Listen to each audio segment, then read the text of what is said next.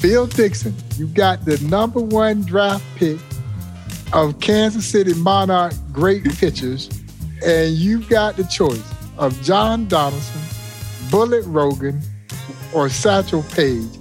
Who do you take and why? Bullet Rogan.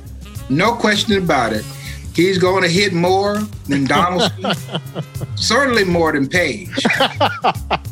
yeah, Satchel got a hit. He was going to tell you about it.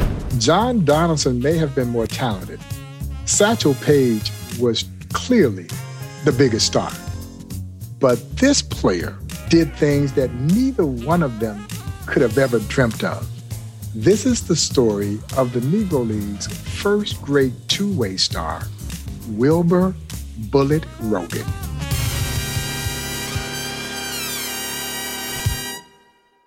Being in Denver for the 2021 All Star game was really special. Number one, we didn't get this opportunity in 2020 because of the pandemic. But also, 2021 was special because of a young man named Shohei Ohtani. Shohei put on a show literally. And the phenomena that has become Shohei Ohtani has opened up the opportunity for me and the Negro Leagues Baseball Museum to talk extensively about the great two way stars of the Negro Leagues, the likes of Ted Double Duty Radcliffe. Two way star, Double Duty Radcliffe, with journalist Stephen Banker. I was with the Homestead Grays in 1931 and we played the Lincoln Giants in uh, Yankee Stadium for the championship. Satchel pitched the first game and won, and I called him in the first game, and I pitched the second game. Satchel won four to nothing, I won three to nothing. And so Damon Runyon, the old sport writer, gave me that name that it was the price admission of two to see Double Duty Radcliffe in action. That's how I got the name. Here at the Negro Leagues Baseball Museum, we have a bronze statue of a guy who stands about five, eight, and he's in right field. And the statues on our field of legends represent Negro League players who are in the National Baseball Hall of Fame, and they represent the first group of Negro Leaguers to be inducted into the National Baseball Hall of Fame. And this player in right field is Leon Day. Leon Day is enshrined in the National Baseball Hall of Fame as a pitcher. And folks, he was one of the Negro League's greatest pitchers. My dear friend, the late great Monte Irvin would say of Leon Day that the great Bob Gibson had absolutely nothing on Leon Day. That Leon Day was just as good and perhaps even better than the great Bob Gibson. Honestly, that is frightening and Leon Day played every position on the diamond except for catching. And the great Buck O'Neil would say of Leon Day that he was a better center fielder than he was pitcher, and he's in the National Baseball Hall of Fame as a pitcher. Former Newark Eagles owner Effa Manley, recorded in 1977 with interviewer William Marshall, courtesy of the Louie B. Nunn Center for Oral History, University of Kentucky Libraries. Some of them my heart just aches for. That Leon Day. Oh, you talk the about pitcher. He played every place on the field except catch. The only thing he, I don't mean he filled in. He played them, mm-hmm. every position. But he was such a magnificent pitcher that we ended up using him entirely as a pitcher. Uh, he was one of those tragedies of being born a few years too soon. I theorize that because their roster sizes were not as big as Major League Baseball's rosters, they could not afford to have a four or five man pitching rotation where their only assignment was to pitch. They needed versatility in those athletes. And so they sought players who were two way stars. And thusly is why you had so many great two way stars in the Negro Leagues.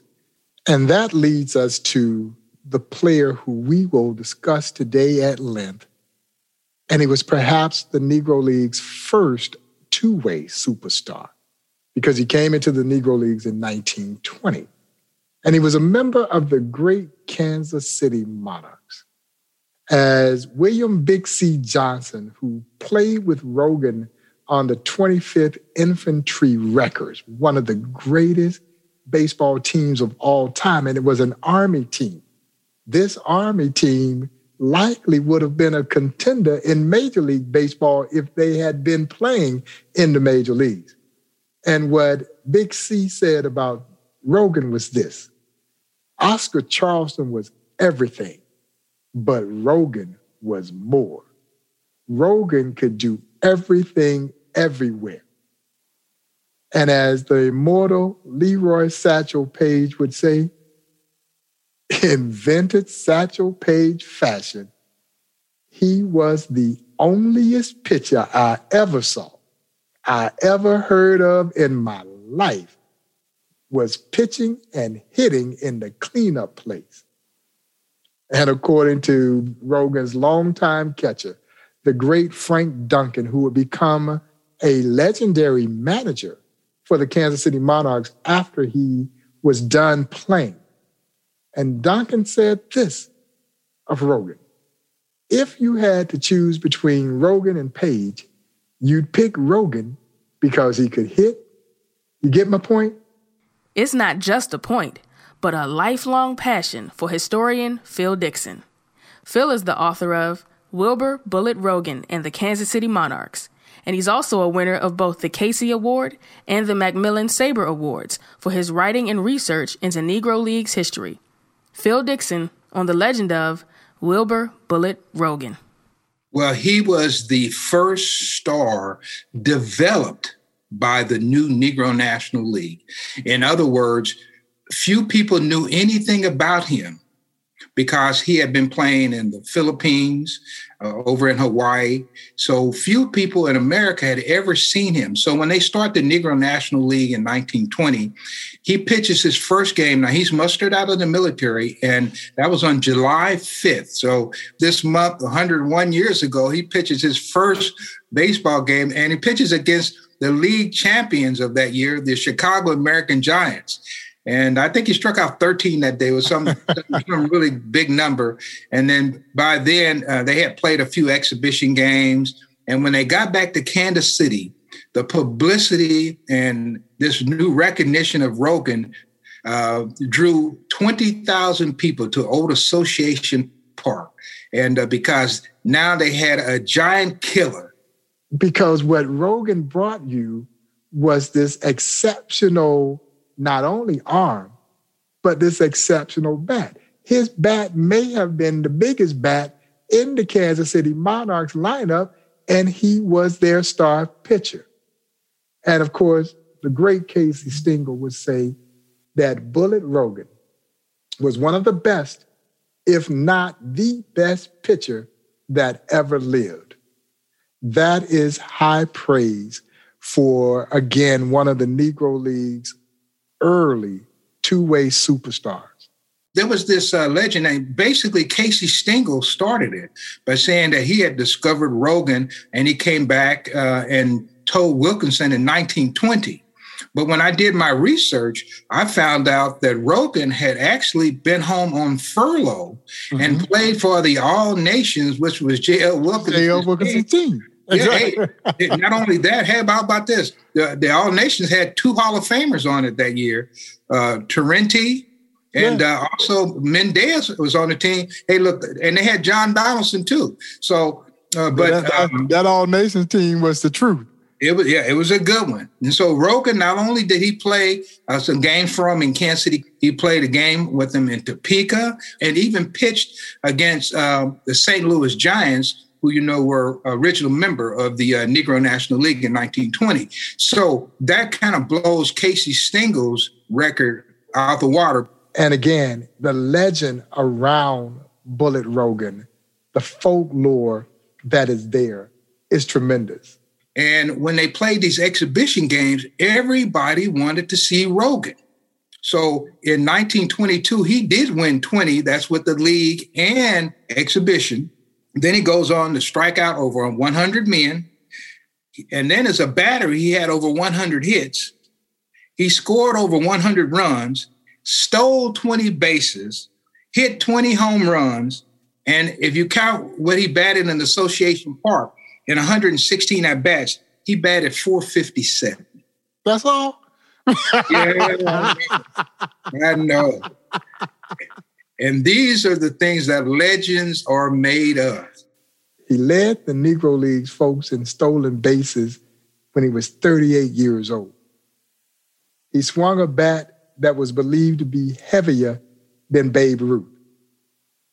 And yet Rogan stood only five foot seven inches tall and maybe weighed 160 pounds. He pitched with a no wind up motion. He threw the kitchen sink at you. He threw fork balls. He threw spit balls. He was a master of the palm ball. And of course, he had a dominating fastball, hence the nickname Bullet. Well, you know, he uh, threw his uh, curveball just as hard as he threw his fastball. So his curveball was a sharp breaking. So at the last minute, you couldn't tell if it was going to be the fastball or curveball. But uh, no, his palm ball that he developed, and that was his patented pitch. Now, a lot of guys in the major leagues weren't using the palm ball at that time as a change of pace, but Rogan had developed that grip. And so he would palm that ball and drag that toe. Man, I'm telling you, he would uh, make a difference. And uh, guys be swinging a week before it get there. And uh, but yeah, he was a, a trendsetter. And again, as my friend, the late great Buck O'Neil, and of course, we will have a show on Buck O'Neil. We might have two or three shows on Buck O'Neil before it's all said and done. But Buck O'Neil would describe Bullet Joe Rogan as having what he called a heavy fastball. But in the same voice, he would say, if you saw Ernie Banks hit in his prime, then you saw Bullet Rogan. The list of accolades go on and on and on about a player that most folks had never heard of. When they played at uh, Association Park, I think that first year, uh, he had four home runs in there. This is 1921, he had four home runs. And by 1922, he hits nine home runs in the same park. And this is their home field, and these are league games. So when he goes on the road and, in places like Mack Park in Detroit, which was a bandbox, man, they would tear tear that place to pieces. The Monarchs might hit nine home runs all year. then they go to uh, Detroit and hit nine home runs in one series. Man, the Monarchs would tear that place to pieces, led by Bullet Rogan. So if he had played in those parks, and played as many league games as maybe a Turkey Stearnes or a Cool Papa Bell or Mule Suttles who played for those parks, oh man, we'd be talking about even a greater achievement. Phil makes the case that Bullet Rogan was the greatest all around player of all time. And that includes the great Oscar Charleston, whom Buck O'Neil believed was the greatest baseball player he ever saw for his all around prowess. And by that, I mean someone who can hit and someone who could pitch. But he also had other facets of his game. He could run. Yes. He could play great defense and he could play multiple positions. So um, I wanted to talk about the greatest all around baseball player. Now you're in a league that only a few players can enter. You know, you know, one other thing that uh, that I think people ought to know. You know, people talk about his nickname. Well, back when Rogan came along, the white newspapers always called him Bullet Joe, but no black newspaper ever called him Bullet Joe. It was just Bullet, and that's kind of shows you how the game is covered from a white aspect to a black aspect. Exactly. Because the white newspapers were trying to make him a pocketbook version of a pitcher named Bullet Joe Bush who pitched for the Yankees, who had won 26 games, I believe, in 1922. So they're trying to make him a pocketbook version, and black writers weren't having it. So you you know you're talking about all these writers coming out of uh, in Kansas City, The Sun, and they only called him Bullet. And so when I wrote my book about Rogan, I tried to show people how whoever's writing the stories kind of controls the information. And so it's real important that we had these black newspapers writing about Rogan as well. Wilber Rogan was never going to be the Negro Leagues version of a white player, like the white press had made him out to be. he was his own man. And that's to say, Bullet Joe Bush was a fine player in his own right. 195 wins in the majors, a .253 career batting average, and a no-hitter in 1916. But still, he was no Bullet Rogan. Rogan faced his share of major league legends on the barnstorming circuit, and they all got to understand just how good he was. And one of my favorite recollections of 1929, and Rogan is playing in the California Winter League for the Philadelphia Royal Giants, who he would actually later go on a tour of Japan with in, in 1933. And they are playing an all star team led by Hall of Famers Al Simmons and Jimmie Foxx. And Foxx did okay against Rogan that day. He goes three for three, but Simmons didn't stand a chance. And according to Chet Brewer, Simmons was trying to crawl to hit that legendary palm ball that Bullet Rogan had. He goes 0 for 5 against Rogan with three strikeouts. The Chicago defender who covered the game said that the All Stars had to look at the blinding speed of Rogan and they melted before it. Rogan was never faster in his life, and the stars merely blinked at many of his offerings as they streaked across the plate. Bob Feller, who wasn't always prone to giving accolades to anybody, but he also had to tip his cap to Bullet Rogan because after seeing Rogan play, steal a base, get three hits, including a hit off a fella, he had to acknowledge, I can only imagine how good he must have been when he was young. Bullet Rogan was 48 years old at that time. It wasn't a question of whether Bullet Rogan and the Monarchs belonged with the Bob Fellers of the world. It was a question of whether the Bob Fellers of the world belonged with the monarchs. Historian Phil Dixon. In 1922, I don't know if you knew this, uh, Babe Ruth came to uh, Association Park to play the Monarchs. Well, Rogan and Rube Curry pitched the game, but in the game, uh, Babe Ruth didn't hit a home run, but Babe Ruth did come in to pitch, and Oscar Johnson hit a home run off of him. Rogan would lead the Kansas City Monarchs to a Negro Leagues World Series title in the inaugural Negro League World Series in 1924 in one of the most dominating individual performances, I think, in baseball history. Because again, he dominated on the mound and he dominated at the plate as he almost single handedly led the Monarchs to win the 1924 Negro League World Series. They beat the Hilldale Daisies out of Darby, Pennsylvania, and they would win five games to four with one game called because of darkness. And the legend of Bullet Rogan was now taking on really a life of its own.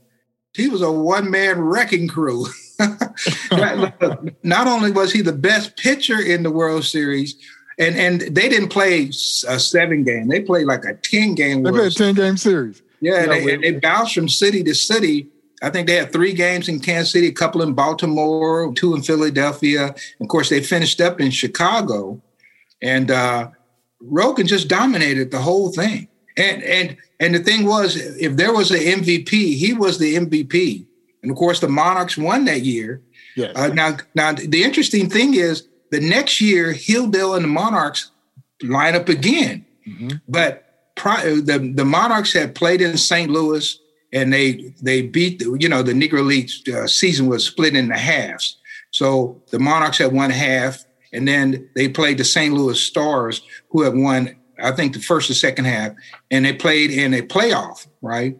And Rogan in that particular game was outstanding, star player. So he comes back home and he's playing with his son. And he, he puts his uh, knee on the floor and a needle sticks in his uh, kneecap. Now this is just they're on they're getting ready to go to the World Series, and they could not get that needle out. They tried magnets and they tried everything to get that needle out without doing surgery, and they weren't able to. So they had to perform surgery. And Rogan missed the World Series, and the Monarchs were done in five games. And I think remember the newspaper saying, "Is one man a team?" Without Rogan, he's a one man team. And uh, if there was a game you needed to win, you knew in the 1920s who you had to pitch, and it was Wilber Bullet Rogan. Rogan, who had enlisted in the Army early, he lied about his age to get in the Army. And so there's always been a little bit of a misnomer about just how old Bullet Rogan was. He may not have been quite as old as people thought because people thought he had enlisted at the appropriate age, but he had actually pushed his age up so that he could enlist in the Army in World War One. There was a lot of misinformation out there, such as when he was born. Uh, because, you know, Rogan, when he went to the military in 1911, he boosted his age up by four years to get into the military. And of course, Orrin Murray told me that the reason he joined the military because he wanted to get away from his stepmother. Stepmother, yes. Ophelia. And so uh, he joined the military, boosted his age up by four years. So when uh, people started researching and they would go to the census and they would, or they would look at his uh, record, they would find this uh, wrong date. And coincidentally, there were four players from the Negro Leagues who served in World War One who are now enshrined in the National Baseball Hall of Fame.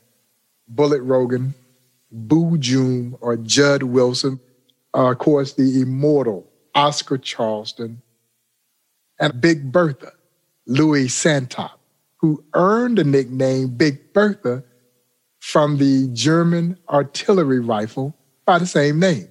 And Louis Santop, folks, could stand at home plate and throw the ball over the center field fence with ease. All four, of course, served in World War I, and all four are in the National Baseball Hall of Fame. And of course, Bullet Rogan was part of the 25th Infantry Wreckers team, as I mentioned, was one of the great baseball teams of all time. Uh, not only were they in the military, but they were in the military at the time that the military was not integrated. Yeah. There was only four places you could go. There was four units. It's going to be the 24th Infantry, the 25th Infantry, the 9th Cavalry, or the 10th Cavalry. That was it. So you were going to be in those units, and all of those units played baseball. Now, what's interesting is the Ninth Cavalry were, was trying to get Rogan into the Ninth Cavalry. And the 25th Infantry heard that they were going to be stopping off in San Francisco before they shipped out, you know, overseas. And so some guys from the 25th Infantry met them there, got them so drunk that they missed the transport the next morning. And that's how they ended up in the 25th Infantry instead of the 9th Cavalry. They were essentially a major league team, but they were in the military. First of all, they're not in the States. At, at the time that Rogan joined them, they're in the Philippines. And that's where he's making all of his uh, his accolades in the Philippines and Hawaii. As a matter of fact, uh, they said that he was the greatest baseball player in Hawaii when he was there. That's and that was printed long before he got to the Negro National League. Now you got to imagine this. He's in his early 20s, but he's not in the league. He's playing with the top military team because they beat everybody who came to the island. There were some powerful uh, semi-professional teams they were bringing out of California, San Francisco. They Rogan would clean them all up. Bullet Rogan, after he would finish his playing career, would become a manager for the Monarchs. And initially, his role as a manager wasn't well received by a lot of the players, particularly the younger players, because he was so tough. And, and I do believe because he had served in the military, the, he was a very strict disciplinarian. And he was a no nonsense guy when it came to it. And I just don't think he trusted the young players. And, and so he was a little tough on them. George Giles uh, told me that when he first came up, his first year, Hawkins was the first baseman, and um, he was kind of just kind of working his way into the lineup. But the Monarchs, including uh, Manager Rogan, they wouldn't allow him to drink water he, he comes to the game, he couldn't drink any water until the game was over.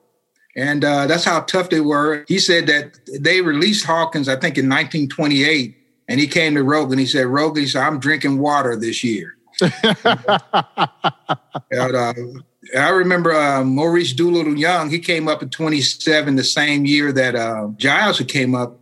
And he said before the game, he said he had to um, shine Plunk Drake's shoes. And then he had to go get a quarter whiskey for uh, Hurley McNair and that was his rookie punishment that he had. so those old guys, they were pretty hard on the youngsters coming in, including Rogan. But the thing about Rogan, Rogan was a player's player. So uh, there would be times that he would come out like uh, Chet Brewer told me that uh, he was pitching a game and Rogan told he said throw this guy a curveball, and so uh, Chet Brewer, good pitcher, threw him a curveball and the guy hit it out the park. So Rogan comes to the mound. He said, Didn't I tell you to throw the guy a curveball? He said, I did throw him a curveball. And he said, Rogan just walked away. And Chet Brewer said, he thought everybody's curve was like his curve. Like his curveball. what he said hardly wasn't nobody's curve like like Rogan's curve. So he said, I did throw him a curveball. but as he kind of got a little bit more experience as a manager, he became I think a little less strict and a whole lot more nurturing. And then Bullet Rogan would also become an umpire in his later life in baseball. He owned a pool hall here in Kansas City, Kansas, and, and Bullet Rogan would spend the rest of his living life in Kansas City. And Bullet Rogan would be inducted into the National Baseball Hall of Fame in 1998. And my friend, the late great Buck O'Neil, was very much responsible for helping get Bullet Rogan into the National Baseball Hall of Fame. I remember it was my first year working for the Negro Leagues Baseball Museum. And we were all so excited that Bullet Rogan had earned his place, his rightful place in the National Baseball Hall of Fame. I know Buck was so excited, and all of those who then were a part of the Veterans Committee, and Monte Irvin and others who built the case of why Bullet Rogan should be in the National Baseball Hall of Fame. Quite frankly, Bullet Rogan should have been in the National Baseball Hall of Fame well before 1998, but it finally occurred.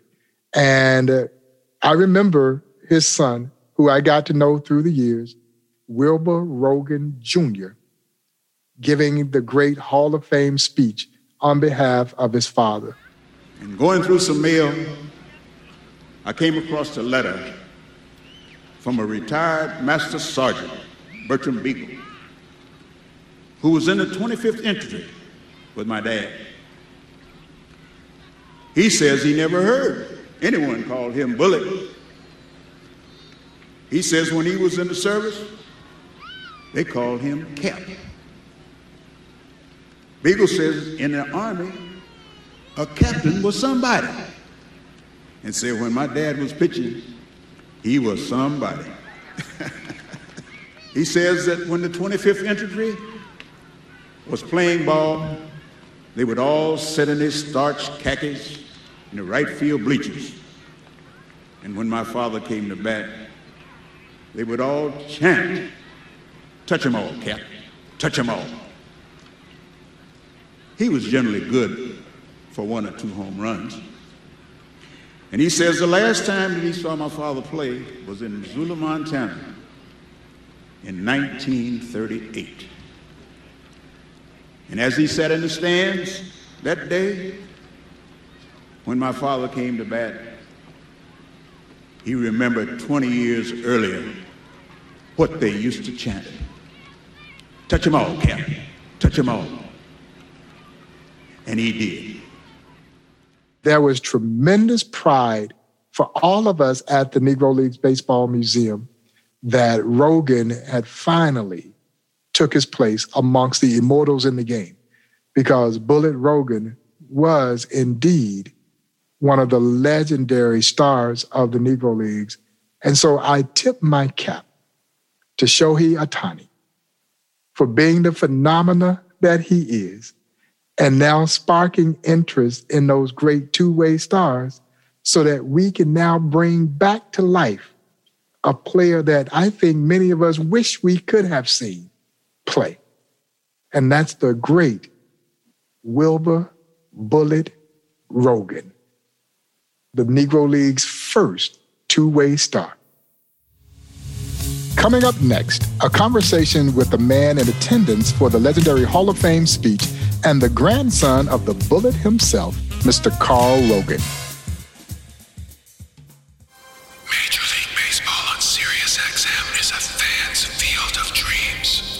Hear every game. From the first pitch to the last out of the World Series.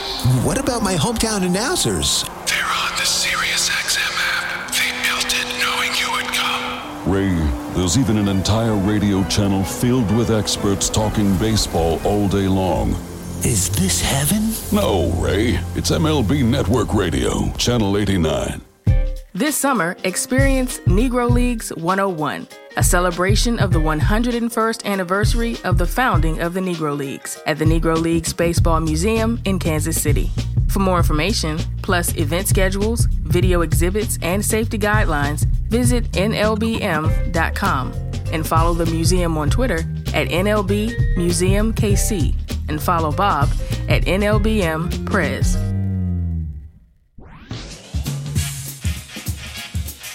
Well, Mr. Carl Rogan, welcome to Black Diamonds. How are you, sir? Oh, I'm doing well, thanks. I'm just, uh, you know, just dodging the bullets and keep on pushing. Well, that's all we can ever do. Yeah, that's all we can ever do. Uh, things are well here at the Negro Leagues Baseball Museum, and this podcast that I've been hosting now for several months has really kind of gained some momentum, and people are loving learning about these legendary ball players that many had not heard of before. And, and your grandfather is one of them. And, and so, right. as the grandson of a legend, when did you realize just how great an athlete your grandfather was? Growing up, people would tell me uh, or ask me to, you know, what about uh, your grandfather? How great was he? Or, you know, what did you think about him? And uh, my grandfather was family. We called him Papa.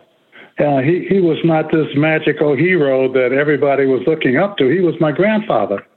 And we used to tease him about his skinny legs. but it wasn't until, well, we got a call from Kansas City when, uh, well, I think it was Larry Lester looking for him, and they were talking about uh, the possibility of my grandfather being inducted into the Hall of Fame. And that's when I had, you know, deja vu of all the stories and things that I had grown up with just started to surface, you know, concerning some of the things that he did. But it wasn't until later in life, it wasn't when I was young, it was when I was older that I could really appreciate it. If you were sizing up your grandfather, he was five seven, maybe 185 pounds. I'm not sure you would have just instantly assessed that this guy was such a tremendous athlete until he starts to play. And, uh, you know, to see that ball, as Buck O'Neil would describe his fastball as a heavy fastball. If your nickname is Bullet, you know you're getting it up there in a hurry. yeah. And to see Yeah, that coming right. from this guy who's five foot seven inch tall, who doesn't even use a windup. And, and the ball is exploding out of his hands. But then to see him go into the outfield and play a beautiful outfield, and then to hit fourth in the Monarchs lineup. Now, we're not talking about anybody old lineup. We're talking about the Kansas City Monarchs, who consistently had great teams and a litany of great stars that could have very easily been in that role. And for this guy who was their ace pitcher to be hitting in the cleanup spot, that's pretty impressive. Well, you know, I agree. And when I look at him, and even now when I think back, uh, he is not the picture of a person that you would think would be an athlete. He, he just didn't have the size. He didn't have, you know, he didn't have any of the characteristics that you would consider, you know, a person of that caliber. Uh, he just looked like an ordinary person. And if you would put a ball in his hand, you said, okay, well, just, you know, let's see what you got, you know, and with no expectation. But once you see, once you put the ball in his hand and you and you watch his mental frame change, you realize, you know, hey, this is not just anybody that you're talking about. no, he wasn't, and it didn't take him long to earn the respect of his peers and the adulation of the fans who were coming out in groves to watch him pitch and to watch him play the outfield. And, and as Satchel Paige would say, he is the onlyest, and only Satchel could say it in that way, the onlyest hmm. player that I ever saw pitch and hit in the cleanup position. And, and so when Satchel gives his nod, you're also pretty special. I wanted to share this story with you and, and to get your reaction because I think it speaks of the confidence that your grandfather had. And, and, this comes from a book called Blackball Stars, written by John Holway. And this was the winter of 1924 25. Your grandfather was playing for Almendares in the Cuban League. And the story goes that Bullet was pitching in the championship game. He had a one run lead in the ninth inning. The bases were loaded. Cuban Hall of Famer Alejandro Oms was up. Now, Oms was a famed curveball hitter. Rogan's catcher was fellow Hall of Famer Raleigh Biz Mackey, the best in the Negro Leagues. And, and he knew that Oms was a great curveball hitter. So he called for your grandfather's fastball, and your grandfather shook him off. And so Mackey goes out to the mound. He said, Now, Bullet, you know this man can hit a curveball.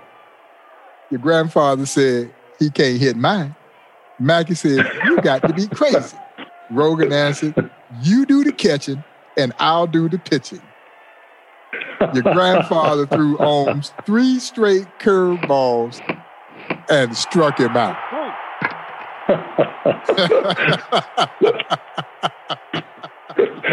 you know, I can believe that. and you know why I can believe it? My grandfather used to tell me, you know, trash talking didn't start on the playground. I mean, that's where it starts.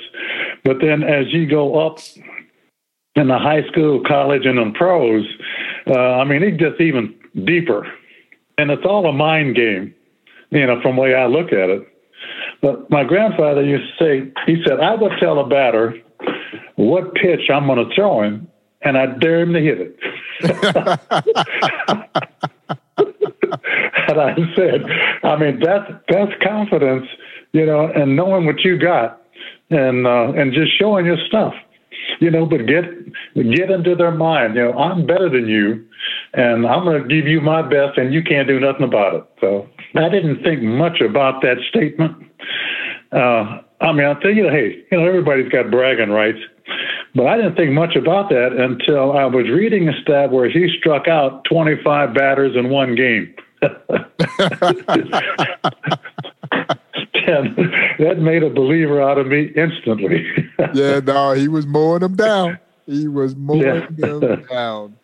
Now, had you caught wind of any of these comparisons that were being made with your grandfather to the great Shohei Ohtani, who is now, of course, playing for the Los Angeles Angels and creating quite the stir, had you been aware of his feats and the comparisons that were being made to your grandfather?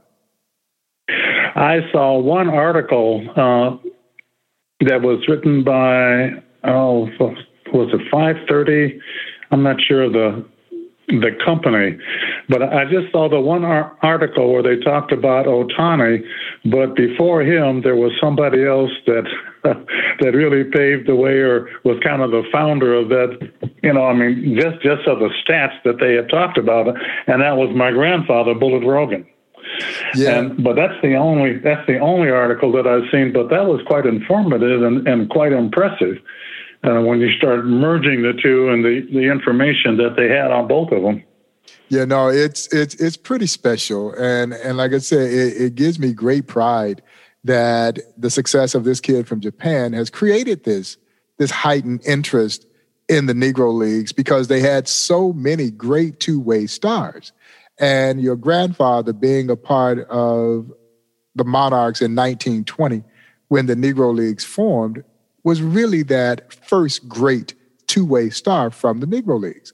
And, and so right. becomes kind of the measuring stick, so to speak, you know, as we look at that litany of great two way stars, because he was there when the Negro Leagues were formed and had such a tremendous career, uh, even prior to the formation of the Negro Leagues. I was just curious did he ever talk about that great Army team that he was a part of?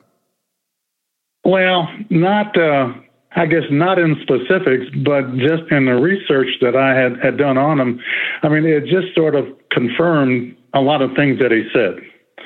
You know, I looked at he went uh, when he joined the army was in the 24th Infantry, uh, probably where he started polishing his skills in baseball, and then when he uh, got discharged and then re-enlisted with the 25th Infantry, which were called the Wreckers. I mean, for a great reason.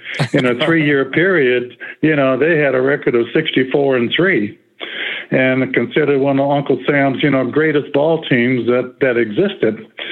He didn't really talk about his army much. He just talked about baseball in general and maybe some more specific individuals when he got into the Negro League itself. I want to go back to 1998.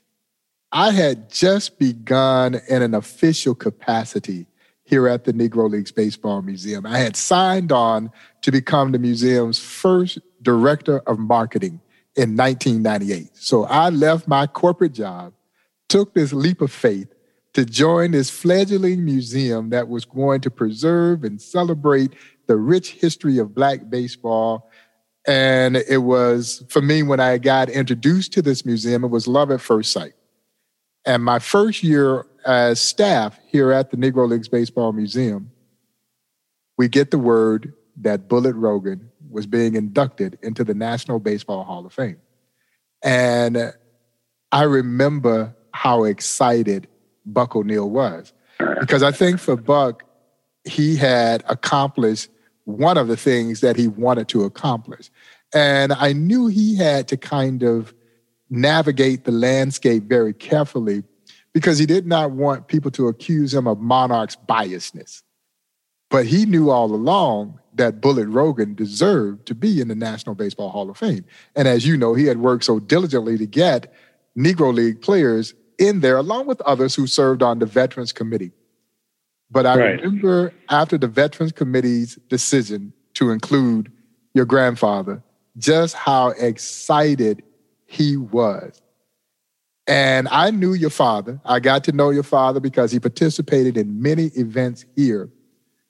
But can you share with us what it was like when you guys got the call to let you know that your grandfather had indeed reached the pinnacle for an athlete to be included in the National Baseball Hall of Fame? It was my father that called me. He was in Kansas City and I was here in Minneapolis. And he said he had just gotten a call from Buck O'Neil, and Buck told him that Buck told him that he made it. we got him in. He made it, you know.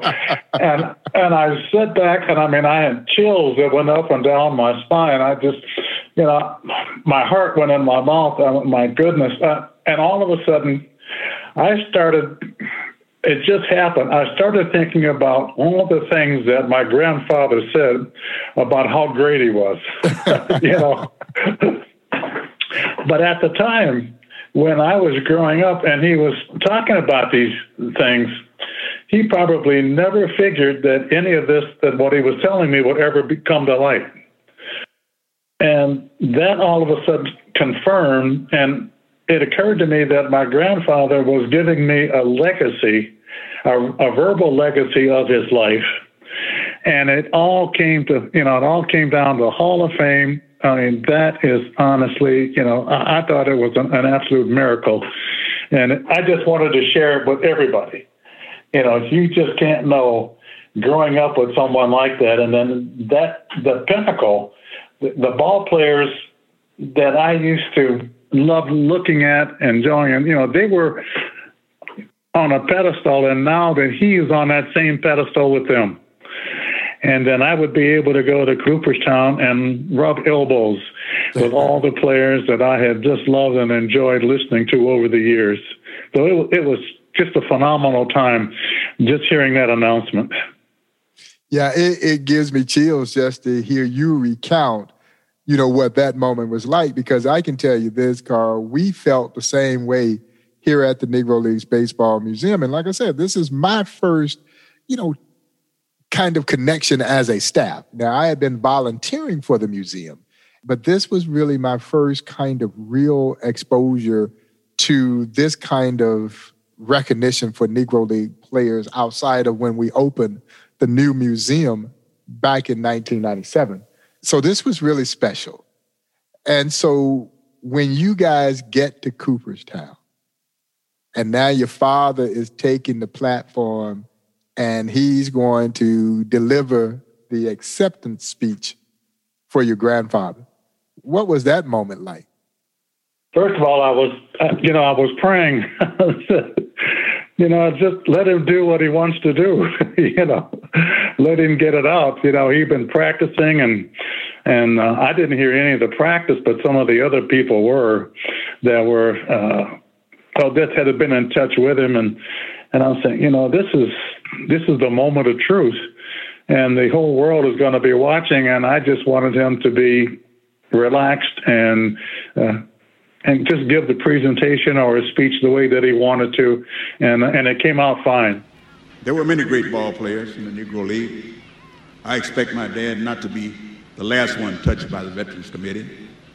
No Hall of Fame is complete without the likes of Smokey Joe Williams, Mule Suttle, Turkey Stearnes, Biz Mackey, and fellow monarch Hilton Smith and Willard Home Run Brown. Hopefully someday they can say the National Baseball Hall of Fame has touched them all. You know, we were also extraordinarily proud of him. Like I said, we spent many occasions with your dad here at the museum for various events, particularly as we were reuniting members of the Monarchs for certain things, our salute to the Negro Leagues and other events. And so, you know, it was really kind of something that we were all, you know, very proud of the family, but particularly your dad and, and the way he handled delivering that speech. Uh, I want you to reflect, if you would, you're a kid now and you're hanging out with grandpa. Do you what did you guys talk about? You you recall? He didn't get into details about baseball. You know, he would ask me certain questions about, you know, what what kind of glove do you like? You know, or do you like this kind of glove? You like that kind of glove? You know, what kind of bat? Uh, you know, how do you stand? I mean, he didn't really show me. He just kind of asked me questions and kind of logging it in. So, like, well, you know, it's like if you keep going uh, playing baseball, well, maybe one of these days I'll really show you how it's done. but baseball was his favorite subject, you know, no doubt about that. And uh, anytime he talked about baseball, he didn't. He talked some about himself, but he also talked about other ball players that he played with. Yes. Or had heard about, and I didn't. They didn't mean anything to me. Like Satchel Paige was one of them. Uh, you know, Cool Papa Bell, Frank Duncan, and he would just and talk about some of the stories as they were going through barnstorming or just playing different in different teams in different cities, and you know it, it was pretty light stuff, nothing nothing real heavy, and he never ever pressured me you know, to play the game. He just he just kind of let it flow and said, "Let you know, do what you want to do." And hey, I'll help you if you if you ask me. Uh, I mean, he didn't say that, but that's kind of what you you felt, and and just kind of let me do my own thing for a while. That is absolutely beautiful. Is, is there any particular nugget, jewel of wisdom that you recall that your grandfather may have shared with you that has been something that you kind of lean on now as you've gone through your own life and you know had children and raising family and grandkids now. Anything that you reflect on that maybe he said to you as a kid that you kind of hold steadfast to your heart? What really stands out more than anything was, was his passion for the game. And I looked at the adversity and the different conditions that uh, they had to go through to go, you know, from city to city and, you know, game to game and just all the different issues that they had to deal with. And he just said, you know, don't let adversity destroy your passion. You know, you're above that. Yeah. You know, lift your head up high. Just be yourself and just know who you are. You know, and he was a, he was a Christian man, and so you know he, he based a lot of the things that he said and, and how he acted on his faith, and that was sort of the way that he lived his life. I never heard him talk bad about anybody, and even though he never said it, but that was what you know, I picked up from him. You know, you don't need to talk bad about people. Just show people how good you are. Be nice to everybody, mm-hmm. but never let anybody destroy your passion for the game. If you want to do, if you want to play baseball, if you want to play football or basketball or whatever you want to do in life, just follow through. Give it all you got, and don't let adversity take advantage of you. You know, you take advantage of it and just be stronger for it. And that has really helped me, uh, not only in my mindset on adversity, but just the fact that hey, just just keep pushing. You know, if you get knocked down, get up again. Just don't give up on life. You've got too much to offer it, and that's kind of the way I do now.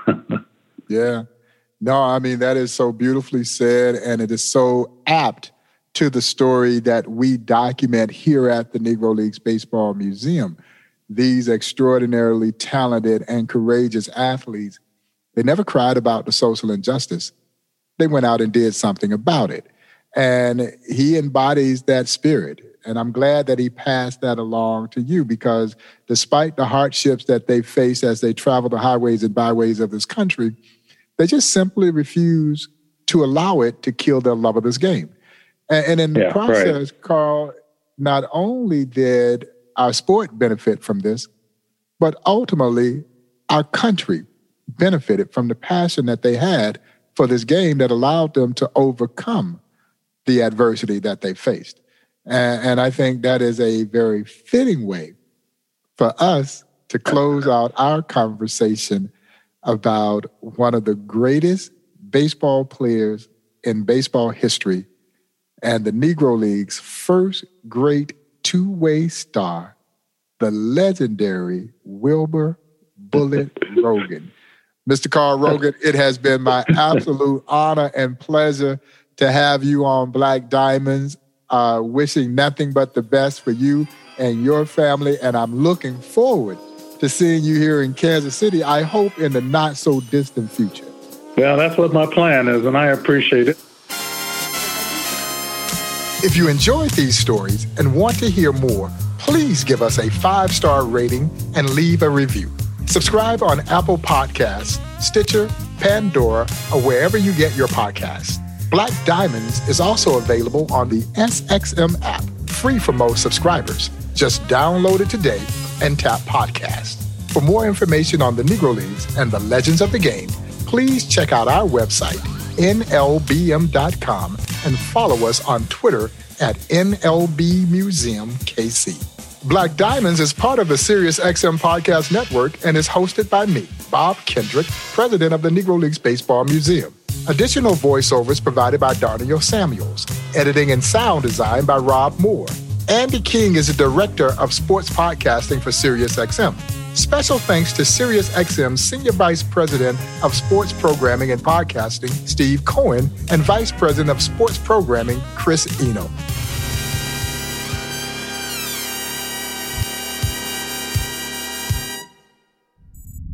SiriusXM Podcasts.